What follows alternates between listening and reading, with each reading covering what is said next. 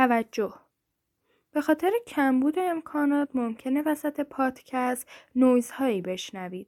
پیشا پیش از شما معذرت می‌خوایم.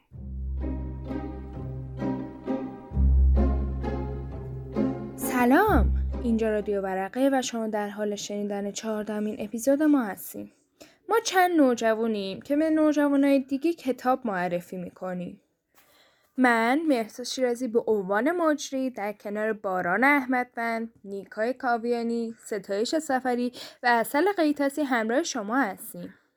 و این هفته قرار کتاب قصر آبی رو به شما معرفی کنیم.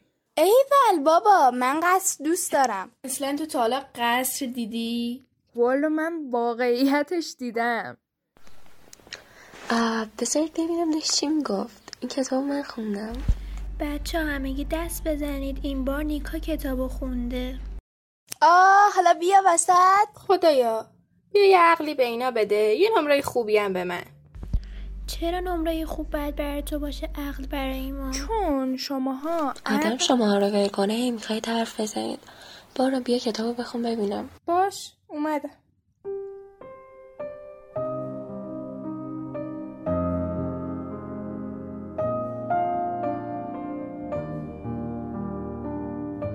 که از مرگ نمی ترسید بام بی تفاوت هم نبود. از این موضوع رنجیده بود. عادلانه نبود او بمیرد در حالی که اصلا زندگی نکرده بود. در آن ساعتهای تاریکی شب اوسیان در روح او شعله بر می شد. نه به این علت که آینده ای نداشت بلکه به این دلیل که گذشته ای نداشت. فکر کرد من بیچارم من زشتم مایه سرفگندگیم و مرگم نزدیک است. می توانست آگهی ترهیمش را در هفته نامه دیروید تصور کند. عین همان مد در روزنامه پورسلانس نوشته می‌شد اندوهی عمیق بر دیروید سایه افکنده است و دروغ پشت دروغ هیچ کس برای او احساس اندوه و دلتنگی نمی کرد. مرگ او برای هیچ کس ذره اهمیت نداشت. حتی مادرش دوستش نداشت. مادرش همیشه حسرت می‌خورد که او پسر یا دست کم دختری زیبا نیست. والنسی بین نیمه شب تا طلوع صبح تمام زندگیش را مرور کرد. زندگیش یک نواخت بود. اینجا و آنجا گاه بهانه برای سرزندگی میافت. اما آن هم معمولا به گونه ناخوشایند بود. هیچ وقت اتفاقی دلپسند برای او نیفتاده بود.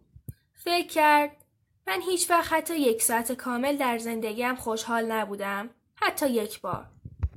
من همیشه موجودی نامرئی بودم.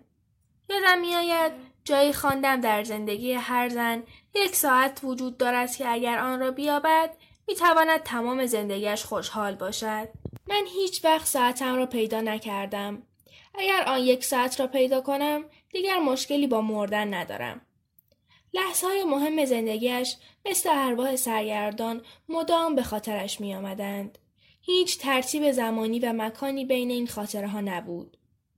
والنسی فکر کرد من یک موجود دست دوم بودم. هیچ احساسی را کامل تجربه نکردم. حتی تا به حال فقدان را تجربه نکردم. آیا من تا حالا کسی را دوست داشتم؟ من واقعا مادرم را دوست دارم؟ نه. دوستش ندارم. واقعیت این است. هرچند که ممکن است نامطبوع باشد. من دوستش ندارم. هیچ وقت دوستش نداشتم. بدتر از آن حتی از او خوشم نمی آید. پس من هیچ چیز درباره هیچ نوعی از دوست داشتن نمی‌دانم. زندگی من خالی خالی بوده است. هیچ چیز بدتر از این خلا نیست. هیچ چیز. والنسی هیچ چیز آخر را با احساس و بلند گفت. سپس ناله سر داد و چند دقیقه فکر کردن را متوقف کرد. یکی دیگر از حمله های درد به او دست داده بود. وقتی حمله درد تمام شد، انگار چیزی در وجود والنسی تغییر کرده بود. شاید این نقطه اوج تمام فکرهایی بود که از لحظه ای که نامه دکتر را خوانده از سرش گذشته بود. ساعت سه بامداد بود. مهمترین و منفورترین ساعت ممکن. اما گاه اوقات هم ساعت رهایی بود. فکر کرد من تمام عمرم سعی کردم دیگران را راضی کنم و شکست خوردم. بعد از این باید خودم را خوشنود کنم.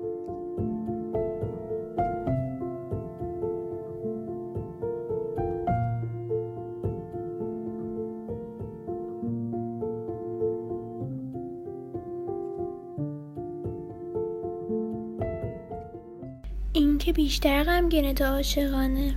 تو بازم سب نکردی تاتش نظرم میدی؟ ستایش عزیز دل مادر. بیا اطلاعات این کتاب رو بده تا نیکا اصل رو نخورده. باشه.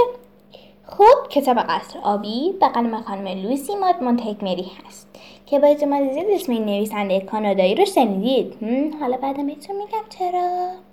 این کتاب 432 صفحه است و داستان دختر به نام والنسی تعریف کتاب قصر آبی در نشرهای افق سفیر قلم و قدیانی به چاپ رسید.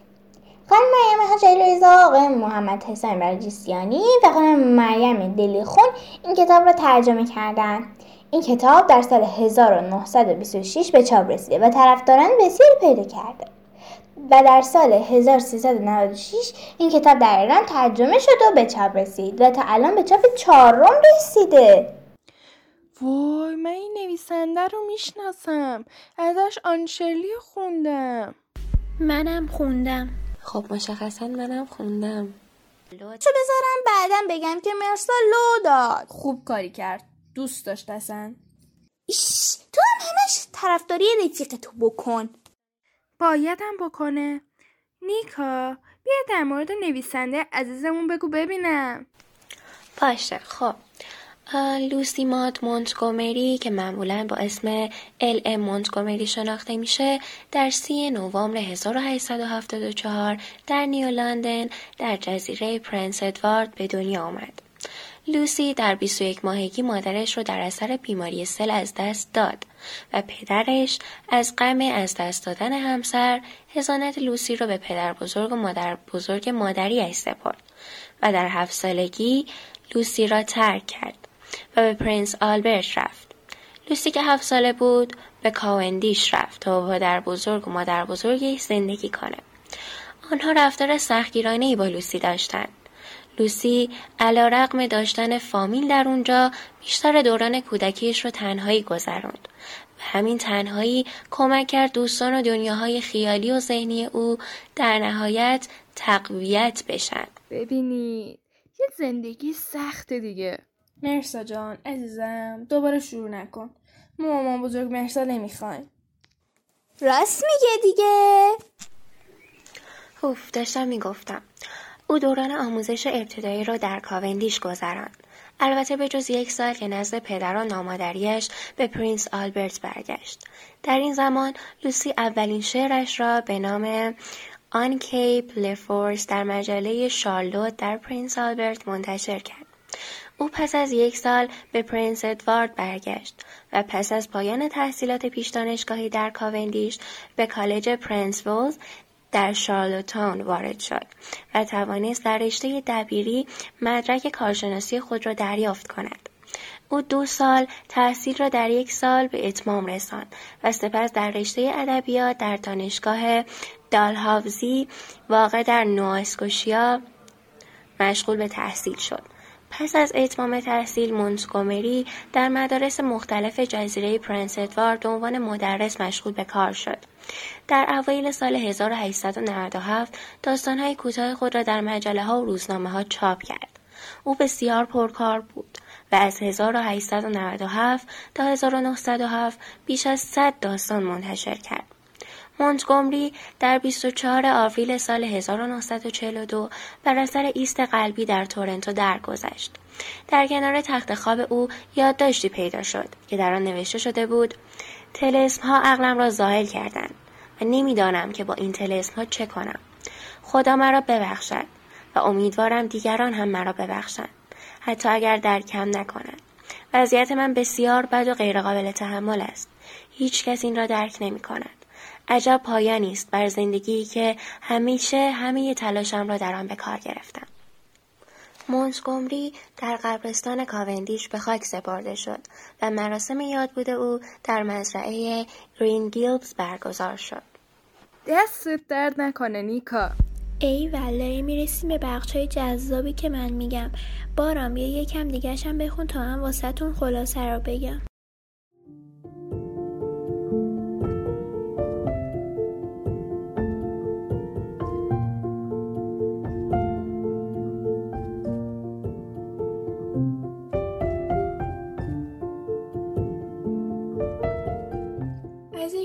سیلیسیا اینطور دربارش فکر می‌کرد خوشنود بود.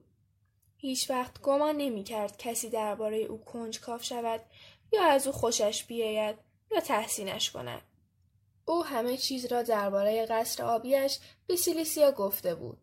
در حالی که پیش از این درباره آن با کسی حرف نزده بود. سیلیسیا به نرمی گفت به نظرم همه برای خودشون یه قصر آبی دارن. فقط اسمش برای هر کس فرق می‌کنه. من هم زمانی برای خودم یکی داشتم. با دستان لاغرش صورتش را پوشان. به والنسی نگفت چه کسی قصر آبیش را نابود کرده. اما والنسی می‌دانست هر که بوده بارنیس نیست نیست.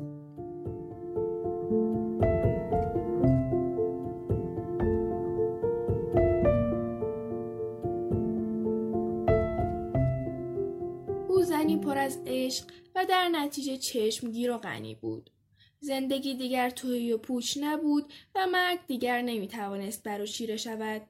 عشق بر آخرین ترس او غلبه کرده بود.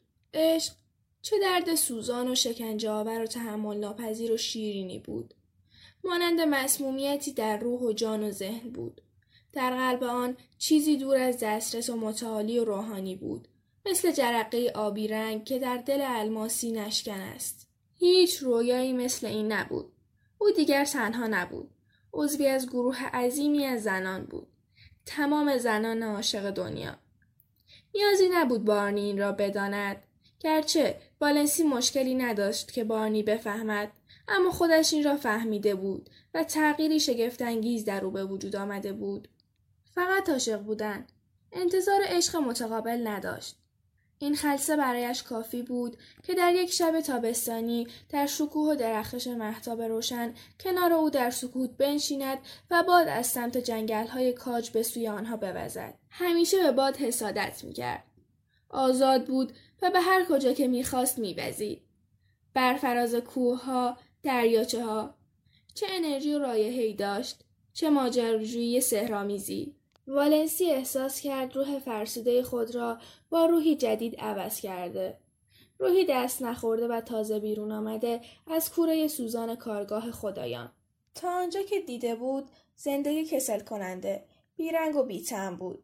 حالا به قسمتی بنفش و ارغوانی و پر از عطر رسیده بود تا سهم خود را از آن برداشت کند. مهم نبود در گذشته بارنی چه چیزی و چه کسی بوده و چه چیزی و چه کسی در آیندهش خواهد بود. هیچکس هرگز این ساعت بینظیر را به دست نمی آورد.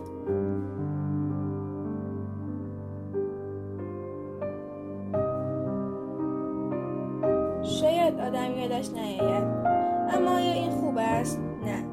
نه. دلم نمی‌خواد بارنی را فراموش کنم. ترجیح می‌دهم در بهشت بدبخت باشم و او را به یاد داشته باشم. تا اینکه خوشبخت باشم و او را به یاد نیاورم. من همیشه و تا ابد به یاد میآورم که او واقعا واقعا مرا دوست داشت. اصل خانم دیدی جذاب شد؟ آره دیدم. این عادت بد رو باید ترک کنی. منم دارم فکر کنم. دوباره شروع شد. اصل مگه نمی‌خواستی خلاصه رو بگی؟ بیا بگو دیگه. اومدم بابا. این کتاب راجع به یه دختر به نام والنسی که کسی تا حالا دوستش نداشته و عشق و حس نکرده. هر کسی به نوبه خودش تخریبش کرده و اون ساکت گوش سپرده. اما اون توی این دنیای تاریکی قصر آبی برای خودش ساخته بود درون ذهنش. او هر موقع غمگین می‌شد به اونجا پناه می‌برد. اونجا همه چی قشنگ بود. خیلی خوبه. خدا. معلومه. پس چی؟ هیچی. فقط دوباره به آخر پادکستمون رسیدیم. چه بد. آره خیلی بده. برای تولید قسمت چهاردهم این پادکست نیکای کاویانی نگارش متن باران احمدوند تدوین صداها و من میرسا شیرازی طراحی کاور و همینطور اصل قیتاسی و ستایش سفری گویندگی رو بر عهده داشتن. و راستی یادتون نره ما رو در اینستاگرام، تلگرام، ناملیک، شنوتو و بقیه پلتفرم های دیگه دنبالمون کنید. مرسی که تا اینجا همراه ما بودین. تا دو هفته دیگه خدا نگهدار.